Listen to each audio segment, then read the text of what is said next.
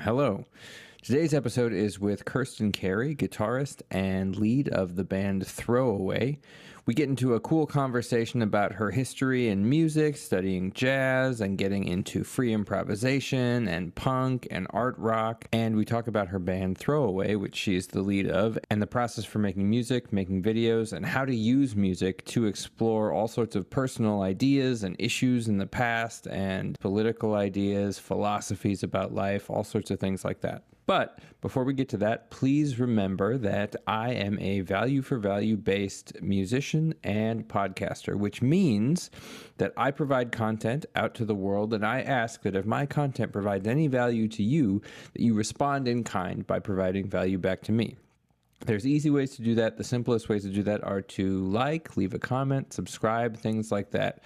Also, I love comments because I love engaging with the community of people who are listening to the things I put out, and I love responding and sort of getting a dialogue going. Other ways of providing value are you can donate to my Venmo, you can donate Bitcoin, or you can sign up on my Patreon on a monthly basis. And if you sign up on my Patreon, you get all sorts of bonus content depending on the tier that you pick. A couple of announcements before we get into the show. I have some shows coming up with Sap and Claw Elixir this coming September. On September 15th, we are playing at Valhalla in Austin, Texas. And on September 17th, we're playing at the Pecan Street Festival in Austin, Texas. Also, if you want to hear me play, I'm always playing around Austin with various people. I play with Ruby Groove, Candice Bellamy, Joyce Taus, Solero Salsa Band. I have a solo act that I play around town. So just look me up. I'm always playing around town. So come hang out, have a beer. Welcome to Music in Mind, Music in Mind with Anthony Calkins. Hello, everybody. I'm here with Kirsten Carey, who is also the uh, face and the is throwaway, right? Well, throwaway the character is her own identity, but I I, am see. the real world counterpart. Yes. Okay, interesting. Very cool. Okay, so it's difficult to introduce throwaway uh, because it's a little bit. We were just talking about this. A little bit hard to define. Mhm. But I saw I saw you perform in LA uh, a few years ago. Um, actually, many years ago now at Ham and Yeah, Eggs. it was probably like five, six years ago or something oh, like that. scary. Yeah, well, because we met, um, I sort of knew about you uh, through connections through UW, uh, Ben Willis and AJ Grimm and stuff like that. So I sort of knew who you were. It's funny, but then I didn't meet you until I was out in California, and it was at a, a UC Irvine party. Um, right. yes, yeah, yeah, yeah. It was it was a UC Irvine party with with Lizzie Erickson because I think you were working on an album with her. She was recording Yeah. it at the time, and then I saw you perform at Ham and Eggs in L.A. with Oliver Dobrian, Right. and I I was just blown away. It, I mean, Throwaway is such a cool thing. It's just this musical force that's sort of all over the place. And you said you don't like calling it punk, but but so what what is Throwaway to you?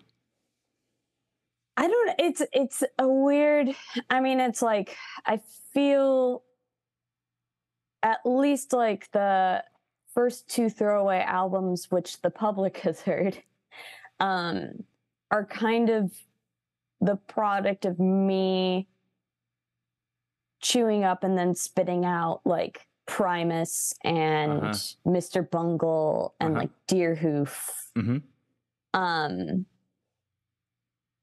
I think those are kind of the big ones. Okay, all right. Um so it's kind of like got this punk energy to it. Mhm. But like the reason I have qu- kind of eschewed the punk label or at least like am hesitant right. is that I feel like they're always got this kind of like math rock element to it, but Uh-huh. it's not math rock.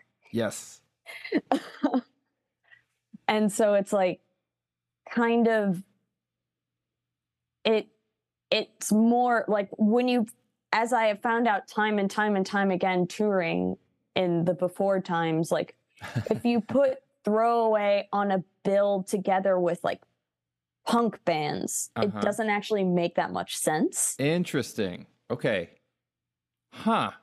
I'm trying to remember the if there were other bands at that ham and eggs show. I think it was I think there were. I just don't remember. Yeah, there were. I feel like maybe my friend did Offcell play that?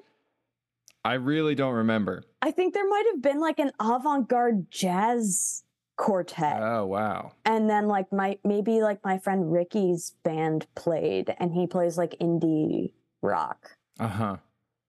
Like Interesting. yeah, it's it's actually sort of like it's I've I've found it very tricky Uh huh. to book builds Yes. for throwaway in America because there's not a lot of bands where we kind of fit cozily with. It's Uh-huh. sort of usually like a, oh, we have like this aspect of our music. Mm-hmm. And so, like, this is like a band that's like drawing on this, but then like maybe our music is more like aggressive than theirs. So, Uh-huh. like, their fans may not actually like us. Interesting. Yeah, yeah. I think there's a there's something happening in music because there's a lot of new music coming out like throwaway or not even necessarily like throwaway. I just mean there's music has changed a lot in the last decade, I think, with Mhm. new music creators and I think that I don't know if it's the record industry, I don't know what it is, but genres haven't changed. Genre ideas. Right. And I feel like if you go back through the the 50s through the 90s, rock shifted. The genre actually shifted as the band shifted, but rock Mhm. means something now. There's like a wall around what rock is. And so there's all these new bands that are doing things just like bands have always done. They're always shifting and changing with the times, but the genre mean the genres don't mean anything anymore. Or they, Right. they maybe they mean too much. They mean something too specific. Right.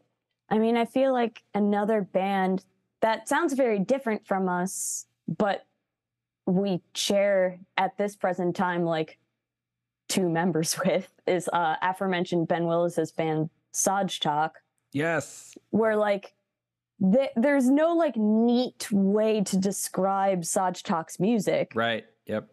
and like you know because of the way that the music industry works and like you know you're trying to promote your band Mhm. and all these promoters are like so what genre is it what do you call it and you're just sort of like uh I don't. yep. like they get they have that problem as well and the kind of sad thing is that like i mean i'll talk about this uh for Sanj talk so that i don't sound like an arrogant asshole talking about my own music but i feel like you know like Sanj talk is like some of the one of the more like interesting bands Mm-hmm. out there and i think like a lot of interesting. Thank you. It's See, this is the this is the I'll do it. I'll do it. jump that I'm trying to, you know, encourage. Yeah. But I feel like there's this pa- kind of parodical thing where like some of the more like interesting and inventive music being made Mhm. by people right now is hard to describe and therefore it's hard to promote and therefore a lot of people aren't getting to hear it because there's Right. no like infrastructure to like give it to people Yes. maybe Yeah, yeah, yeah. It's it's like the the double edged sword of infrastructure because it becomes totally as, as it grows, it becomes a gatekeeping system, sort of by Mhm. definition. But you but you need it to a point to get anywhere. right It's like the the problem of YouTube, right? right Yeah, it's it's crazy how that works. But you mentioned that you do better in other countries. yeah That's interesting. So wh- well where, where is it easiest? Would you say? we've you? only gone to japan okay. um i hope to go to europe next year that's kind of like on my 2023 uh aspiration board hmm but we went to Japan in 2019 and it was freaky how it just worked. Wow. Like every gig we played on, there was like at least one other band that like really, really, really, really made sense with us. Nice. Okay. And I mean, like, but also if you think of, you know, now since the pandemic, hmm uh, one of the bands that has become very popular, at least in kind of the circles that Throwaway seeks to travel in, is like Otoboke Beaver, which is a band from Kyoto. Okay. Um, and I feel like Otoboke Beaver has now become like our like top like RIYL pitch. Okay. Like, do you know that band? No. They're great. They're phenomenal. Okay. Um, it's a all female quartet, Cool. and they do have like similar to Throwaway, like a very kind of like punk energy, but Uh-huh. like their timing and like yeah, yeah, the yeah. structure is like very like they're clearly like trained musicians. Uh-huh. You know, okay. not to say like of course like a lot of punk musicians are trained musicians as well i'm not trying to say that but like the the timing of otoboke Mhm. beaver songs is like more has like that kind of math element to it Is it beaver as in like uh, the animal? the animal yeah Oh, that's great. That's my band's mascot. oh good It's great. They're so cute. I, I'm always like sending videos of uh, to to the bass player of beavers like carrying food. Great They're they're they're hard workers. Yeah. Anyway, they really are uh, yeah, it's it's a great it's a great uh, mascot. Yeah. So o- Otoboke beaver. yes Does what does the first word mean? i actually don't know Okay. i oto, oto is sound i'm not sure what the what it's supposed to be a Okay, portmanteau cool. of though Nice. Well, that's cool. Yeah, yeah. So I'll I'll look them up. That the, the thing you're saying about punk is interesting. I actually have this conversation about punk all the time because I I find punk a really like it's a fascinating idea. And it's like what you're talking about about trained musicians because I I agree with you. There's sort of that the impulse to to put training in opposition to punk. Right. And but then you think about a band like X, Uh-huh. you know, like the what the guitarist's dad like was regularly played with Django Reinhardt or something. Right, right, right. Like there's an X documentary where the guitarist is just like playing like flawless gypsy jazz in the kitchen or something. I mean that, but I feel like it's it's less about the training and more about the eschewing the training. Like it doesn't matter. exactly. Like I, I, I heard about this. Um, uh, it was it's a jazz performance, but it feels very punk in sensibility to me. Where it was a jazz pianist who did a whole concert on saxophone, and he didn't know how to play saxophone at all. hmm And the idea is just like he's just he's just making sounds. He's just making music. He has no idea how to play this instrument. Yeah. But he does a full concert on it, which is which is wild. Which is if you're taking it seriously, very punk. And then and then it gets to that other thing that what do you know that uh with the the H Jon Ben? Yeah, I was thinking about that when you were talking about it. Yeah. Right. So it could go all the way to the to the sort of ridiculous, and then it, it kind of blends. Yeah. I mean, I remember when that H. Jon Benjamin thing came out, like me and all my like fresh out of jazz school friends were like, yeah. yeah, it's pretty good. So this, what what was it called? It's called like I should have learned to play piano or something. like? Yeah, something like that. Yeah. Anybody listening, it's it's worth checking out. There's a little like, even just the trailer for it's fine. Yeah, the You don't have to video is listen to it. really, I think, the important part to see because this the session musicians are so confounded. It's very funny. Oh man, it's it's great. I they get a little like annoyed. At a certain Mhm. point, they're like, "What is this?" Yeah. Um. Which is an understandable reaction. yeah. Yeah. So with throwaway though, technique is definitely a part of it for sure. I mean, like especially like time changes and things like that. But that punk sensibility of the technique not mattering is interesting to me because I remember when we were at that when we met um, in Santa Monica at that Mhm. UC Irvine party. Uh, we were talking about how neither of us is really like a gearhead Yeah. like i i kind of i have become one more out of necessity but i don't Mhm. really like it i don't really care about gear that much and Totally. i prefer playing kind of bad amps and stuff like that and finding weird little corners where like oh it breaks in that re- register that's neat Mm-hmm. uh so that but that feels much more on the punk side of things that, Yeah. that sensibility and so where with throwaway specifically, where would you say the the sort of the gear, the sound, the technique meets the so like that that kind of virtuosic side hmm meets the expressive side, which feels to me very punk. The expression feels very quote punk or something to me. Yeah. I mean, I think like for me, the expression part is like the most important part of like any musical performance, like not even just throwaway, you know? Yeah. Like, like that's sort of why I got interested in music in the first place, is like as that kind of like mode of expression. hmm So everything's sort of secondary to that. Maybe it's like a uh extension of how kind of burned out I feel from like having to be on my phone all time all the time and like laptops and stuff like that that I really just can't be bothered to care about the minutia of like amps and like Yes. re- like the kind of pedals where you have to like program things in beforehand Mhm. you know like i really like sort of knowing approximating where my knobs should be and just sort of letting the pedals surprise me and then sort of writing out the consequences of that surprise I love it. Yep. yeah Mhm. totally um you know i sort of feel like yeah being too like I, I guess I also just can't afford to be like a gearhead in terms Yeah. of like amps, you know? Yes, yes. like. I'm not gonna I don't really have the wherewithal to buy like a thousands of dollars Marshall stack. Right. So I'll make do with what I got. Is that is that is that your your golden the the Marshall stack? Is that what you? Not really. You don't I think.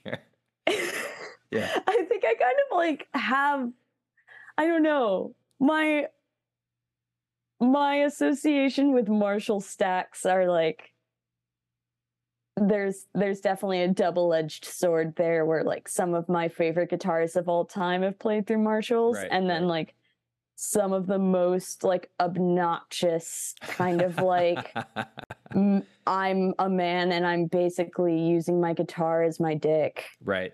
performances I've ever seen have also been through Marshall stacks. Interesting. And I like how you're associating this with the Marshall stack. Yeah. it all comes back to Marshall. It all comes back to the Marshall stack. that that's that's great. Yeah, I mean, absolutely. That's I I associate Marshall stacks with that second thing you brought up a lot Yes. more. Yeah, yeah, yeah, yeah. I think personally, because like I I believe Graham Coxon of Blur played through Marshall stacks. Uh huh. um and he's probably the most uh informative guitarist on like my Mhm. style growing up so Sure. like if it weren't for Graham Coxon playing through Marshalls, I would definitely be entirely in the latter. Right, right, category. right. Yeah. nice. Uh, cool. Well, so that that that's that gear, the gear side of it. Yeah. I have an orange, so that's my like I would have get so if I if I like listen to your music and I say what amp do I guess this person would want to play out of, it would be an orange for it's sure. It's an orange, yeah. Yep. Orange is great though. It goes all the way to like really heavy metal, like to I how how light uh, do jazz players play out of orange? I don't know. Not really, no. really. Yeah. But I feel like- associated with like Slipknot actually. Yeah. I actually think like the band that inspired me initially to get an orange, hilariously enough, uh, was the Decemberists. ah, nice. Um, I was a giant Decemberist fan in high school, and when I saw them when they were touring Hazards of Love, I believe their guitarist was running through an orange, Nice. and that's when I was like, "Orange amps are so cool!" And then, they are cool. yeah, They're kind of hard to work with too.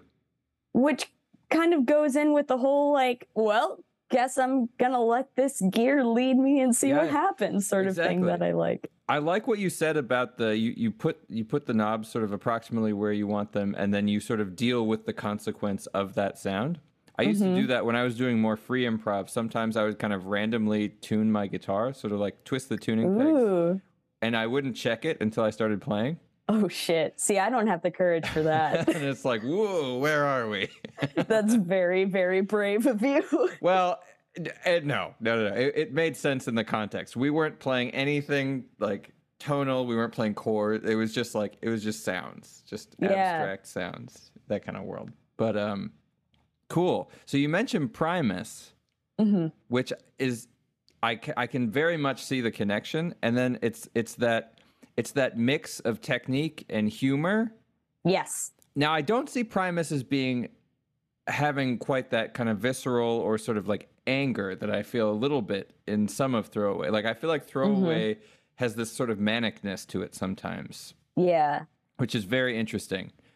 Um, like I, I was watching, what was the name name of the? It was a it was an old live performance. Oh boy. Uh, oh, like us at the hi hat, probably. Yes, yes, yes, yes. What what was the name of the song? It had this really cool riff that was like changing meters, and then it was sort of like mumbling, but it had Oh, this it's like- probably like I work, maybe maybe what was, or Julep. Julep? Yes, that one was awesome. I love Thank that. you. But it was uh, it just it has this like this focus and blur all at the same time. Mm-hmm. which which feels very expressive in a way where like it makes the Primus side of it, Primus feel like just a rock band almost. Thanks. So uh, so where where where is that coming in for you? The like it's almost like art school or something. Yeah, I mean, I feel like that, like those kind of like tweaks of it are definitely coming from more my emotional side. I mean, the song that you just sort of the julep, like I, when I first wrote it, I mean, I remember writing it in my like I had like a book for my like rock songs and like a composition book for my like free jazz songs. Okay. And Julep started in the free jazz book. Ah, I can see that. So I was sort of imagining it going to a free jazz. mm-hmm. And then it became clear that it was maybe more for the rock projects. But like that song is also about like the kind of like mystical entity that I call Julep in the song is sort of a, obliquely about alcoholism. Oh, okay. Um, and I'm a child of an alcoholic. So Mm. like Mm-hmm. it to me like the whole song kind of takes place in this like very lynchian kind of basement bar Okay. like has this sort of creepy vibe to it So it, it is the drink. yeah I see. Okay. Wow. Okay. So that's interesting. So then that brings up a whole other, like a personal side of it. hmm This is something in my, my music, I tend not to be very personal, which I think is a flaw of mine. I tend to be sort of like philosophical with lyrics and things like that, which is fine. But but uh the two different sides of a coin but the the bass player in my band is very personal. And so Mm-hmm. it so we kind of have this mix of that. So I, I I'm interested in that. Would you say that you're or where would you put your writing on that? Because that feels like a very personal exploration. i But then think it also world building to yeah explore. like i think it's changed like Uh-huh. i feel like julep is a personal song but it's kind of secretly a very personal song Yep, yep. like there's nothing about it on the surface that would make you be like oh this is like this is like kind of about a child of an alcoholic Right, sort of right. like chewing over the vibes of like what does it mean that she has begun to like have a beer you know Uh-huh. Right. um but i think especially with like so like the first album of material what i think sort of follows that general rule where if anything is very personal it's sort of personal in a more detached way right. or in a kind of like like using humor like in Mhm. the way of like exotic bird to kind of like be like this is a personal song but i'm using humor to kind of distance myself from it a little bit Sure. um and the newer the new one uh hand that takes there are a couple songs that are more personal like six Okay. um and I think Q Babe is very personal, but it does do that humor trick as well. Right. Um, the new stuff that I'm writing is way more like I I it's there's some humor in Uh-huh. it, but it's less funny. It's more just like personal. I see. So what what is the function of humor in music for you? In your music? Um I mean, I think it for me has been a way to make heavy emotional topics palatable, Sure. you know, for both myself and the listener, Mhm. honestly. Like you know, in the in the case of Q Babe, like that song is about having thought OCD. Okay. Um which is when I wrote it, it felt very um nerve wracking to me to write because it is something that until very recently I found it very hard to talk about. Sure. Um, so like adding this sort of like humorous part to it so that it's sort of like cocky, sort of funny, Mhm. like kind of has this like weird, like kind of bop to it, like Uh-huh. jauntiness. Sure. Um, like that made it easier for me to write and easier for me to perform, I see. Yeah, yeah, yeah. That that makes sense. you know. Would you say that humor takes it to a place where you can be outside of it a little bit or something? A little bit, yeah. Okay. Well, I, I remember I don't remember what comedian it was, but I mean it's a little bit of a uh he's making a lot out of he, comedy, but he was saying that most comedians laugh so that they don't have to cry or something like that and it's like the Totally. clown, sad clown kind of a thing. Yeah. And then there, there's a long history, of course, of like humor in the Jewish community as a way of dealing with traumas of the past and things like that. And uh, I think that humor is just, it's a fascinating tool for how it can be treated artistically Totally. to face and deal with all sorts of uh, painful or uh, hard subjects. Totally. There is that um for a while this really great podcast called The Hilarious World of Depression where this don't know that comedian uh this comedian John Moe uh just like interviewed com- like other comedians Mhm. and I remember like Andy Richter was on it. I Oh, think like cool. Paul F. Tompkins was on it. Nice. Like about their experiences with depression. And now he has a new uh, podcast called Depression Mode, which is kind of more. He casts the net a little wider, but he talks to a ton of like artists and comedians still. Mm-hmm. Um, yeah, like that connection has always been interest is- interesting to me. I mean, the various ways that people uh, cope with their kind of mental illness and trauma and what have you with Mhm. Humor and sort of the arts in general.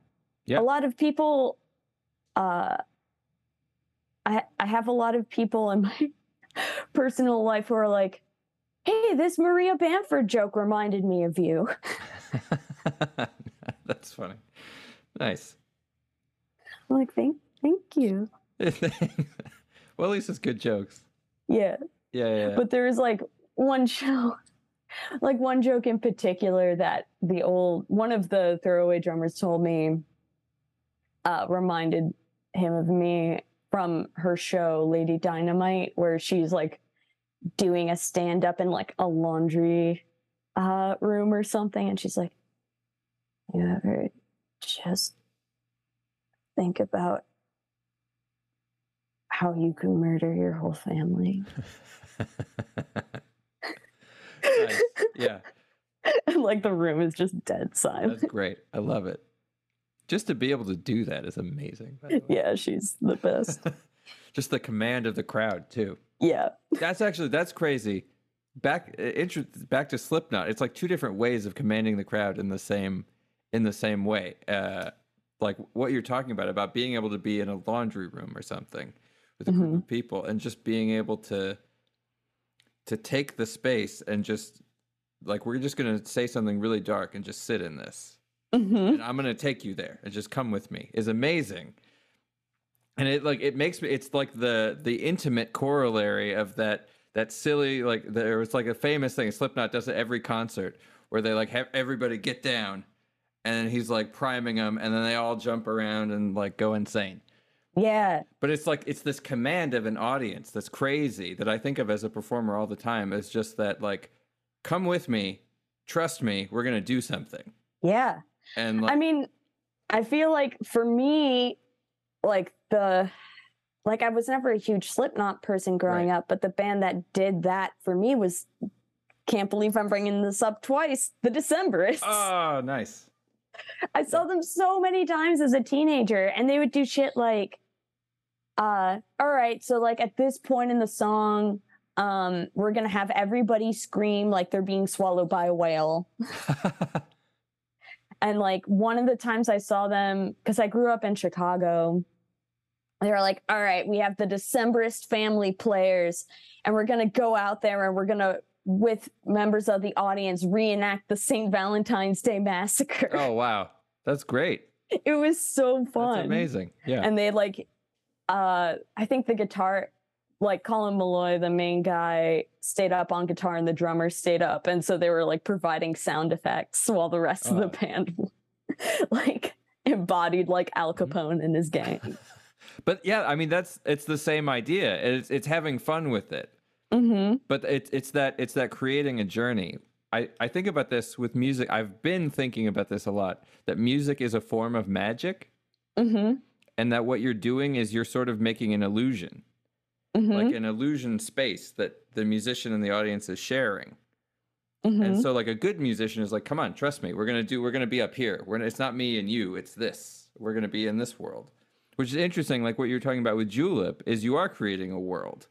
mm-hmm. and the world doesn't have to be nice, but it's like it can be like, hey, have you ever thought we're all gonna kill her or I'm gonna kill my family in the night or something? That's not really nice, but it's like this shared world, and everybody's like, yeah, I maybe have thought something sort of like that.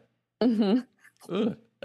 Have you ever um have you have you watched Adventure Time?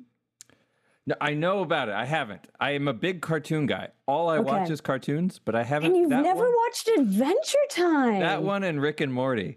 Wow. Partly it's because people always tell me to, and I'd hit up Adventure Time before Rick and Morty. okay, It's it's better. It it is more consistent.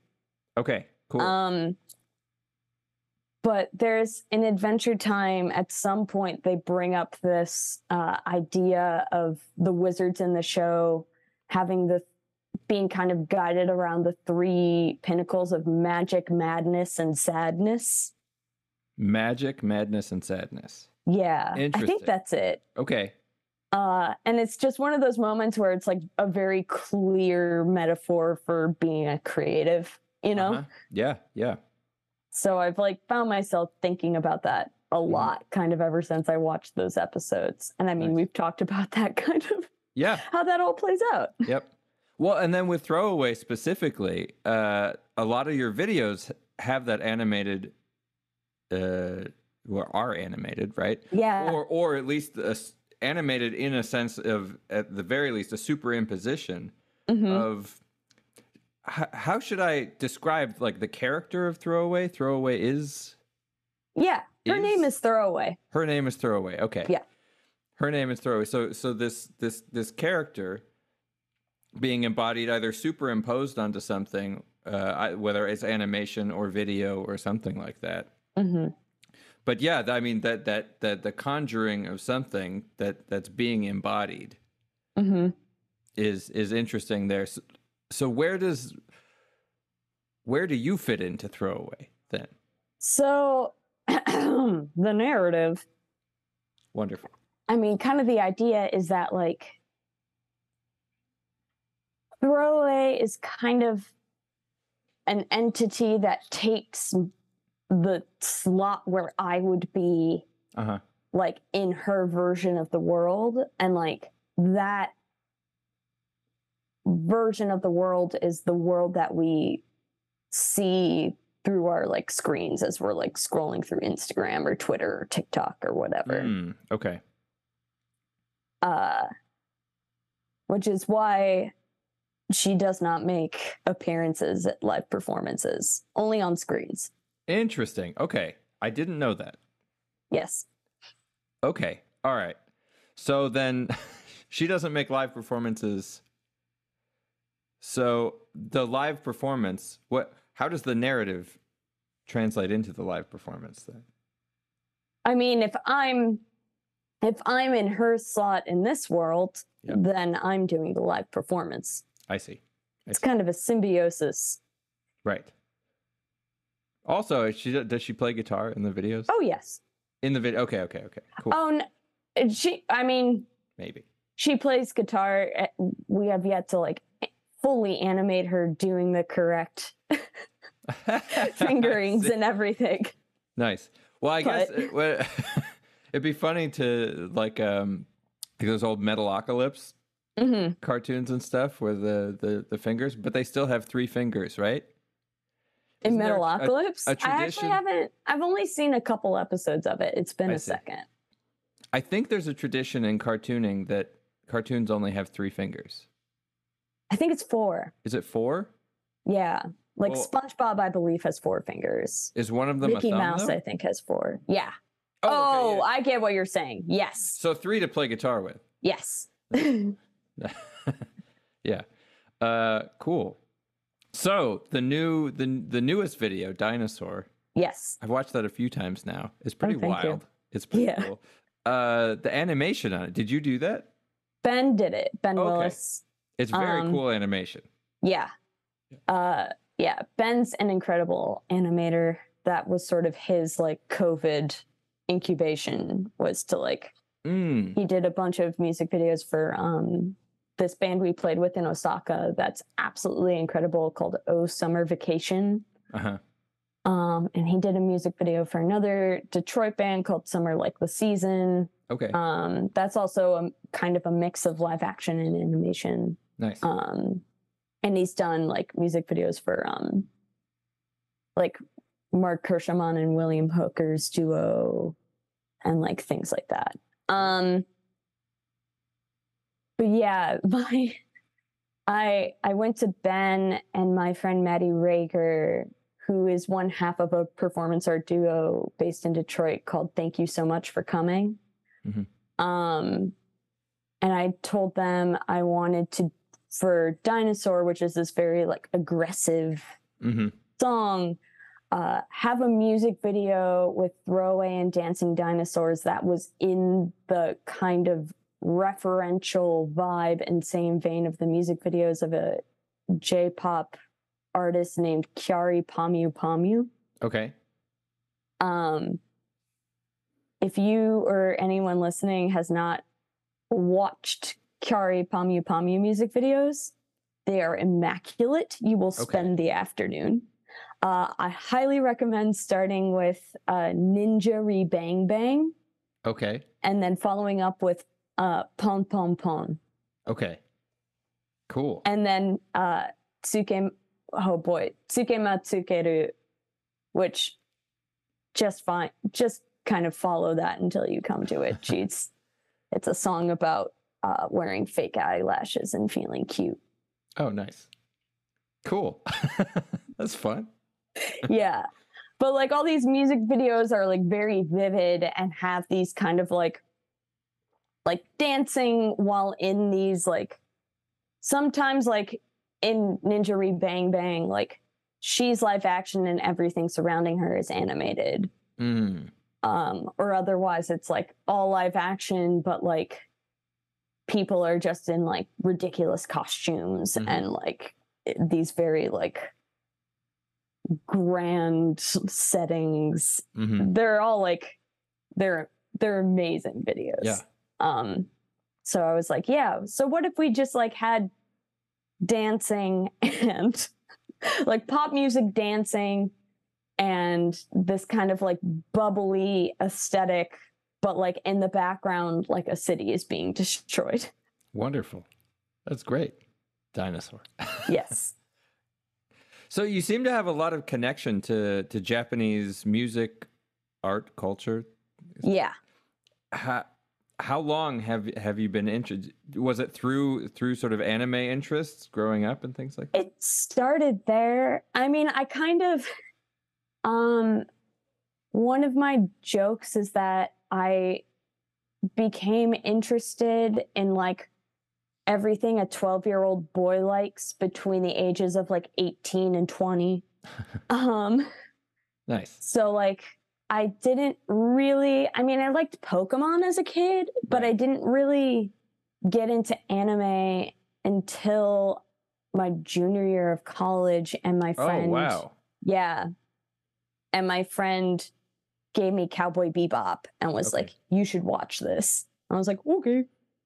Uh and I fell in love with it and then Mhm. from there watched like Samurai Champloo and then that went into Akira and then that eventually bumped into um or no, this was my senior year of college. Whoa. Yeah. Uh because once all the dust settled, all of Attack on Titan was out. hmm So then I watched all of Attack on Titan and it kind of just went from there. Okay. Um and to now it kind of just snowballed to this point where like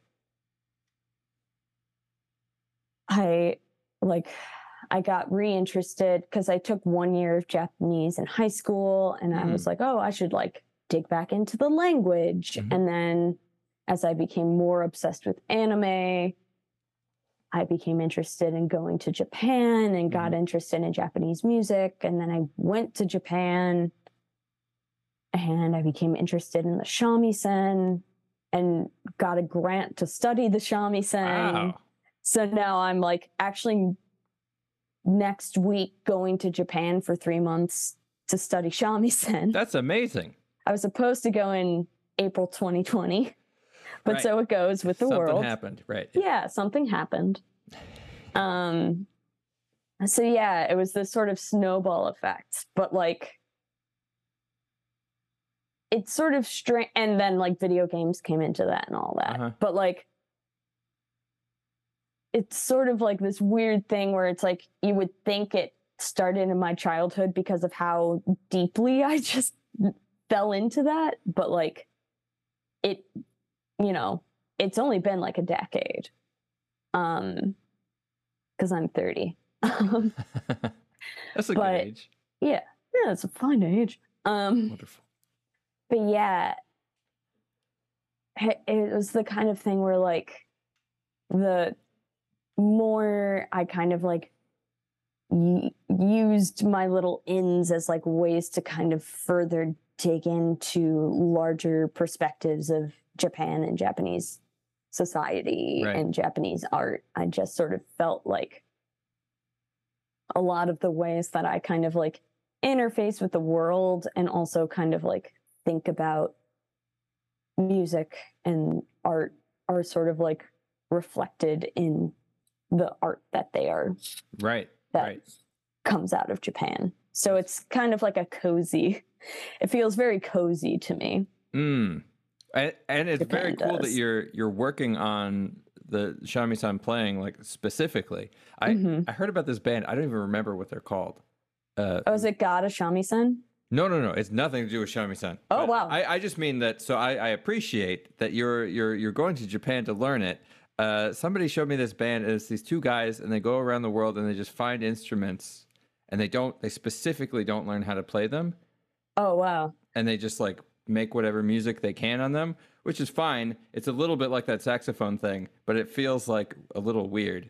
I have I think I might have moral issues with it. No, I I agree. it's like it's I like I kind of get it, but like you're being pretty disrespectful to these. Yeah. guys. to like make a point of like it's our whole thing to go and like find these like instruments of other cultures and just not learn anything about them and that's like our thing Like we have guitars, we can do that with our instruments too. I mean, right this, this thing is like you and I do weird things with guitars, but that's like that's the culture we grew up in. Right It's a little bit strange to go to another country and be like, I'm gonna mess with your instrument. yeah i mean it's like for me with the shamisen, like I am honing in and like studying um the Tsugaru style, Mm-hmm. which is actually having like a moment in anime. Oh, cool. Like multiple animes are like uh animes. Who am I? Um multiple anime are like referencing shamisen, but the Tsugaru style in particular. okay. There was even cool. just a Tsugaru shamisen anime last year. Oh. okay. Um So what what is is this a it's a it's a particular like technique or genre or Yeah. Okay. Like there's a couple different types. Um I mean there's like the I mean there's sort of like the shamisen playing like that accompanies like kabuki theater. Like that's one kind. okay. Um and then you have I mean and there's more styles than this too, I'm sure.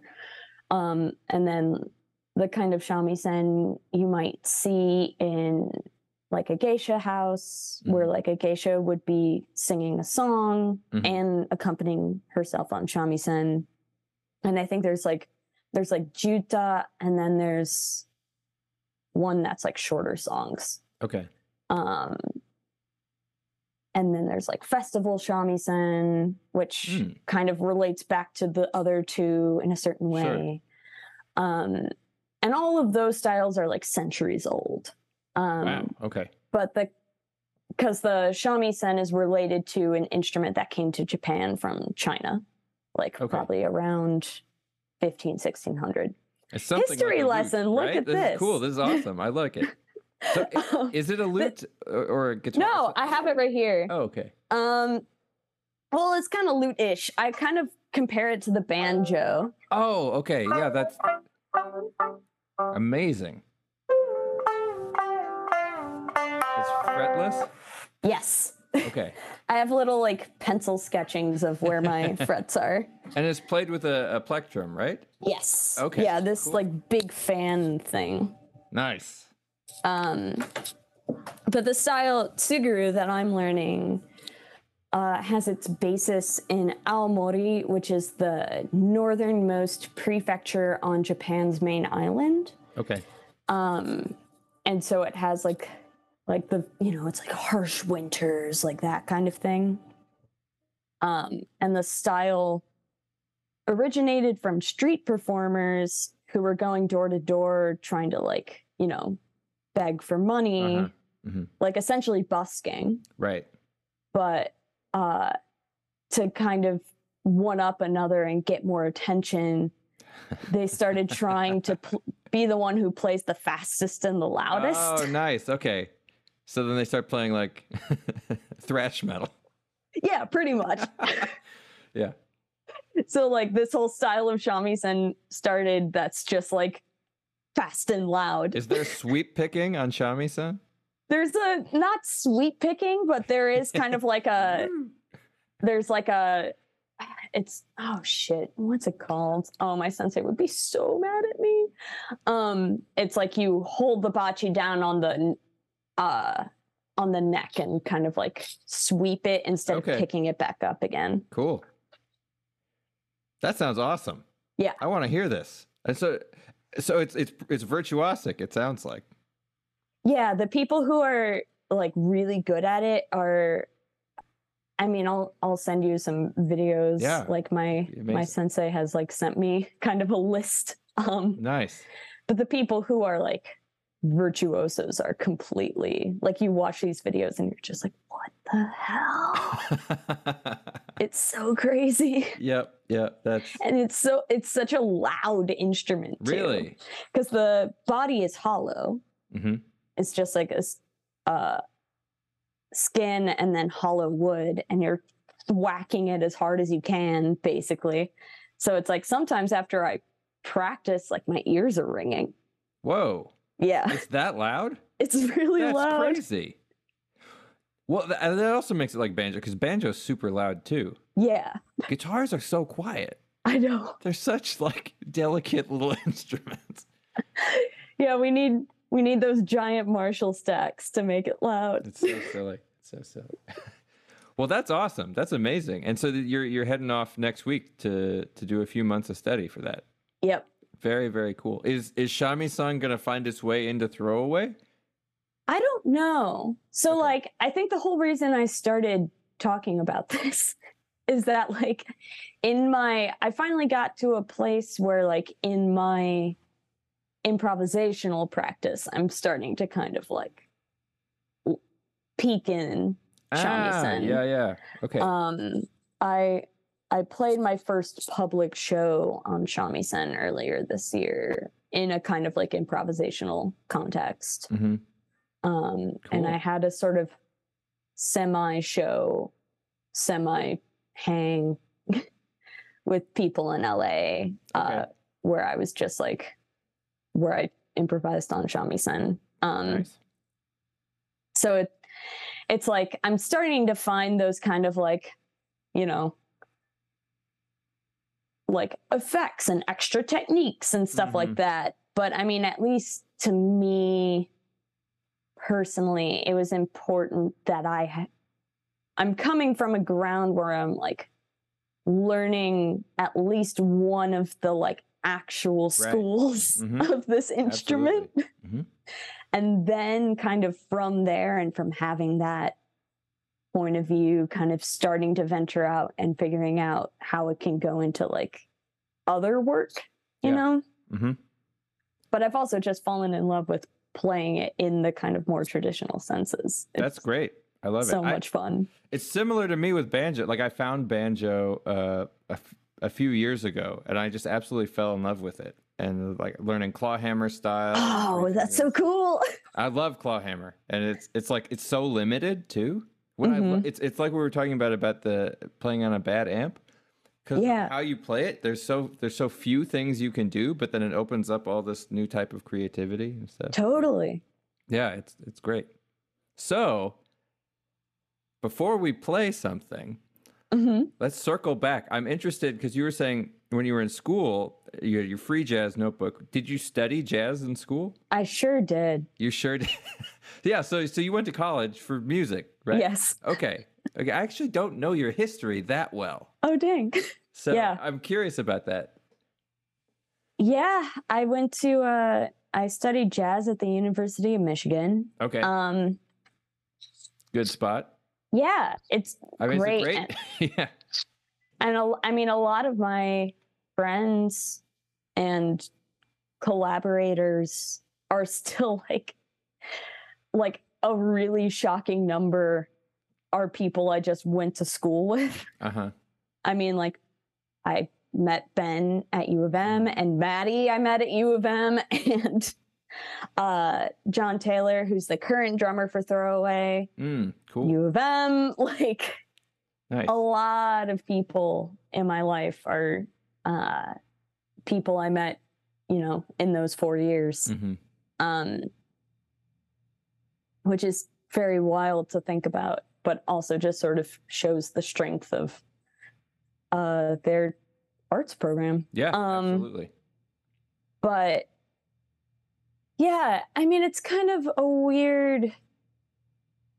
And I'm honest, I don't know. I Mhm. maybe in some ways it's gotten better, but in some ways it seems like it's unfortunately very similar. Um like being at a a female in a jazz program Mm. in 2010 um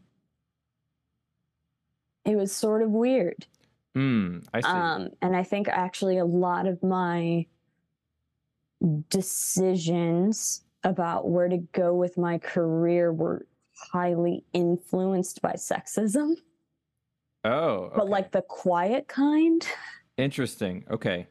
um like my sophomore year these like three new guitarists came in and all Mhm. three were male Uh huh. and they were like two of them at least were very kind of like flashy and cool Right. Marshall Stacks. Yeah. yeah, one of them is totally a marshall stack kind yeah Yeah. um yep. and like i just had multiple uh experiences where i got outshined by them Sure. for for no reason i Right. think other than the people like kind of the people who hold held hmm the keys to being the cool guys in the program I see. I were see. like oh you're one of the guys let's hang out let's Yep. do this and Yep. like i never got that invitation Mm, I see.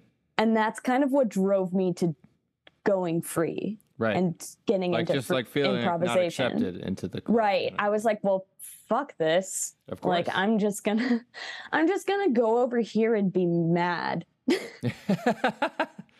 yeah, yeah. and yeah. uh i discovered that was a much better fit for me anyway. Sure, sure, sure. and the people who were in that scene had a lot less quiet sexism sure. about how they interfaced with the world yeah. I I think it, it it's tough with those with those those situations where they're looking for something sort of specific and they're not even maybe I mean maybe they are aware of it. Maybe they're doing it on purpose. Maybe they're just they're just so focused on this flashiness that they're not even aware of the fact that they're isolating you and things like that. yeah i don't think it was intentional i definitely don't think it was intentional Right. but it was you know But not not a welcoming space. Right. It's Yeah. like a weird thing where you're like, well, this person wasn't trying to be this way, but the effect was still that I felt unwelcome in the space Yep. Yep. at the end of the day, hmm you know?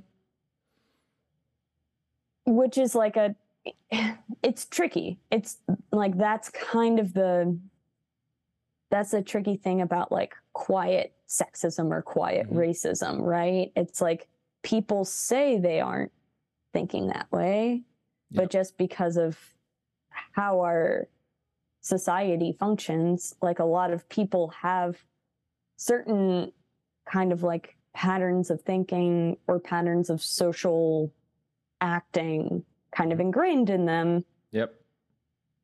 and you know Yeah. the results are what they are I feel like in a situ, uh, um, leading a music studio in in a higher education sense is is sort of difficult in that in that uh, in that you end up with different types of students who have different focuses and different needs, and being able to foster a situation where the spaces that they're occupying are given their sort of fair due or something like that. So you, you know you have the the flashy virtuosic whatever you know playing all their Paganini and stuff, and you go oh great that's awesome, and then somebody else who's doing something sort of inherently different and being able to elevate both of them as much as you Right. can and have them coexist is uh it's a difficult but I think maybe like an, a crucial a- element of fostering a music studio.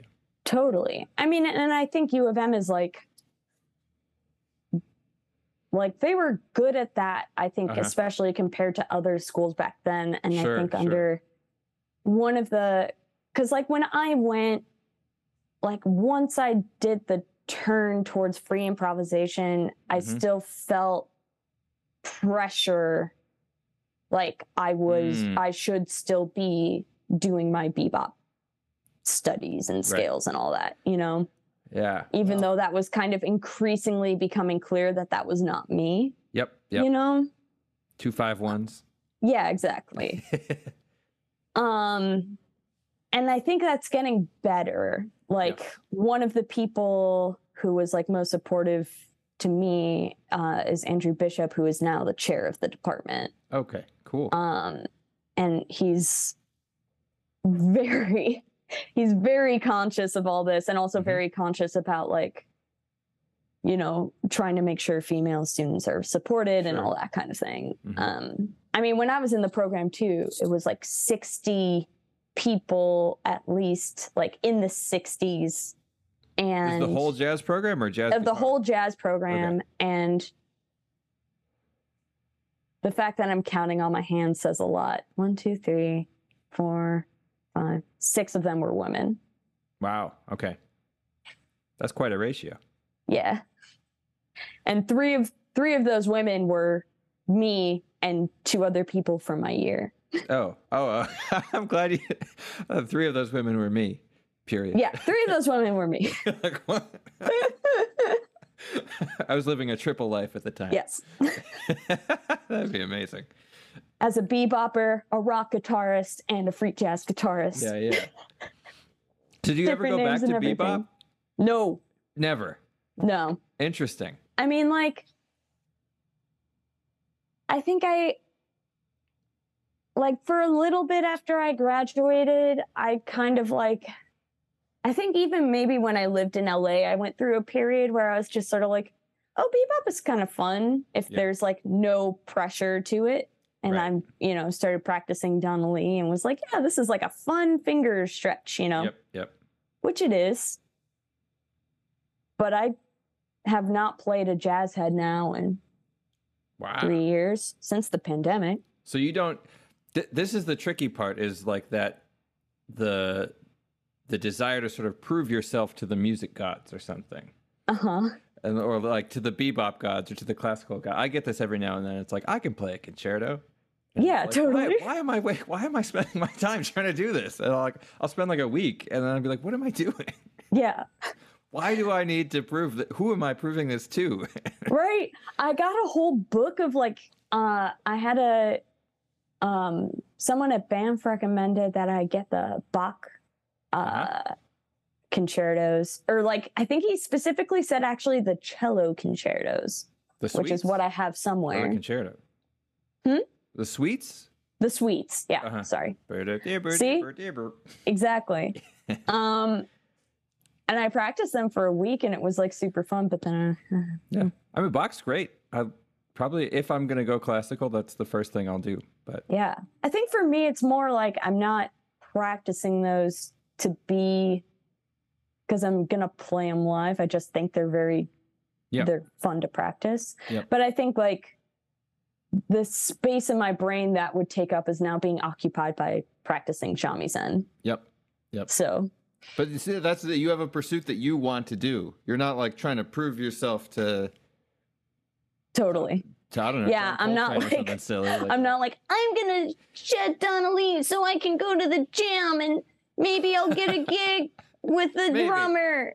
right. Exactly. A gig that you don't even want that much. I don't even really want that gig.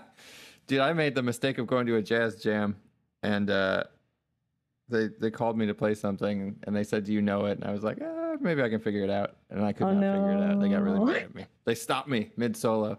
Oh no! They no! were like, "If you don't know it, don't play." And I was like, oh fuck! I was like, But see that that's also kind of like the shitty attitude of jazz nowadays that makes it unwelcoming. You Yeah. know? It's sort of like instead of being like if you don't know it, don't play, be like, oh, you don't know it. Let us teach it to you. Like here's the changes. Yep. You I know? feel like there's this jazz thing though, like if you don't know, get out of here kind of a thing. Totally. Yep. Yeah, that's that's jazz. I mean, it's not just jazz, but it is jazz. Yes. Yeah, yeah, yeah. Cool. Well, do you want to play something? Do you want to play a jazz tune? no, I'm just kidding. Let's play stablemates. Yeah. I actually, stablemates was one of the ones I liked. Nice. I mean, I love jazz songs. I mean, I uh, I practice them from time to time. But uh, maybe I'll grab my banjo. Ooh, All right, I'll be right back. I kind of want to hear what a banjo shamisen duo sounds like. Let's do it. Yeah. Um, I might need to tune. Okay. Wait, what key is your banjo in? C. Oh, so is my shamisen. Amazing. Wait.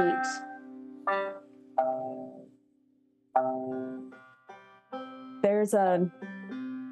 I don't know if I hope it's not coming through, but in my building outside of the studio uh, window, we're lucky enough to be directly by our building's AC Oh, great. unit nice. that just runs for the whole building. and it emits a very loud drone that is a perfect D. Perfect. Okay, great. So you're always on a C9. Mm-hmm. That's good.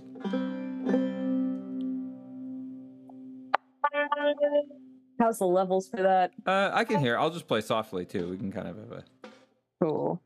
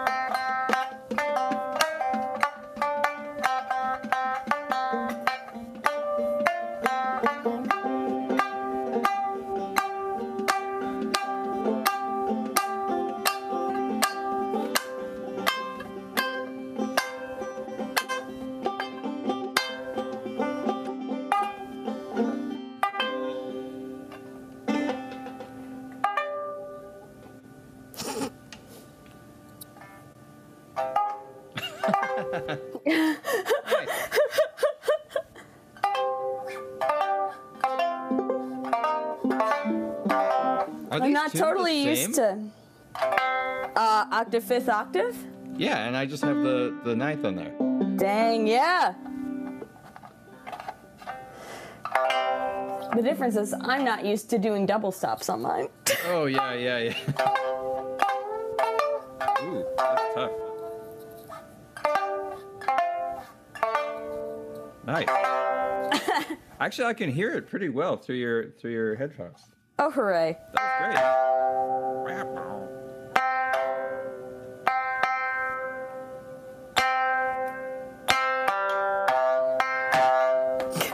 Nice. Well, that was that was fun. We got some neat places. Yeah. I liked it. Yeah, yeah. So, what's what's coming up for for throwaway, Kirsten? Well, um, for Kirsten, I mean, I'm about to spend 90 days in Japan, so Amazing. Um, if anyone happens to be in Japan, I, had, I do have a couple shows Nice. um, on guitar. Uh, one of them is going to be with uh, Ryosuke Kiyasu of uh, Fushi. Ah, God, I can never say this band name. Fushitsusha? Fushitsu. Ha. Ha. Um, and then throwaway, we are finishing recording our next album, which is going to be a rock opera. oh, awesome. So yeah, I'm very excited for it, uh, and everyone should watch out for that. Is there a release date or an estimate? Oh no, we're Okay. still in. The, It's just it's just trucking. Okay. yeah, we we played it live for the first time earlier this year in its entirety, and then we went we jumped into the studio. Um, Okay. So yeah, Cool. Well, that's 2024. Who knows? Okay, well, I'm I'm excited for it. Thank Well, you. Yeah, well, thanks thanks so much for talking with me today. yeah, thanks for having me. Yeah, and uh, I'll I'll throw away links below. Everybody follow. Go find go find Kirsten. Go find Throwaway. Cool. Thanks. Thanks everybody. Thanks. All right, thanks for listening or watching. That was Kirsten Carey. Be sure to check her out. Check out Throwaway. Go subscribe, watch the videos, do all the stuff. All right, I'll see you all next time. Bye.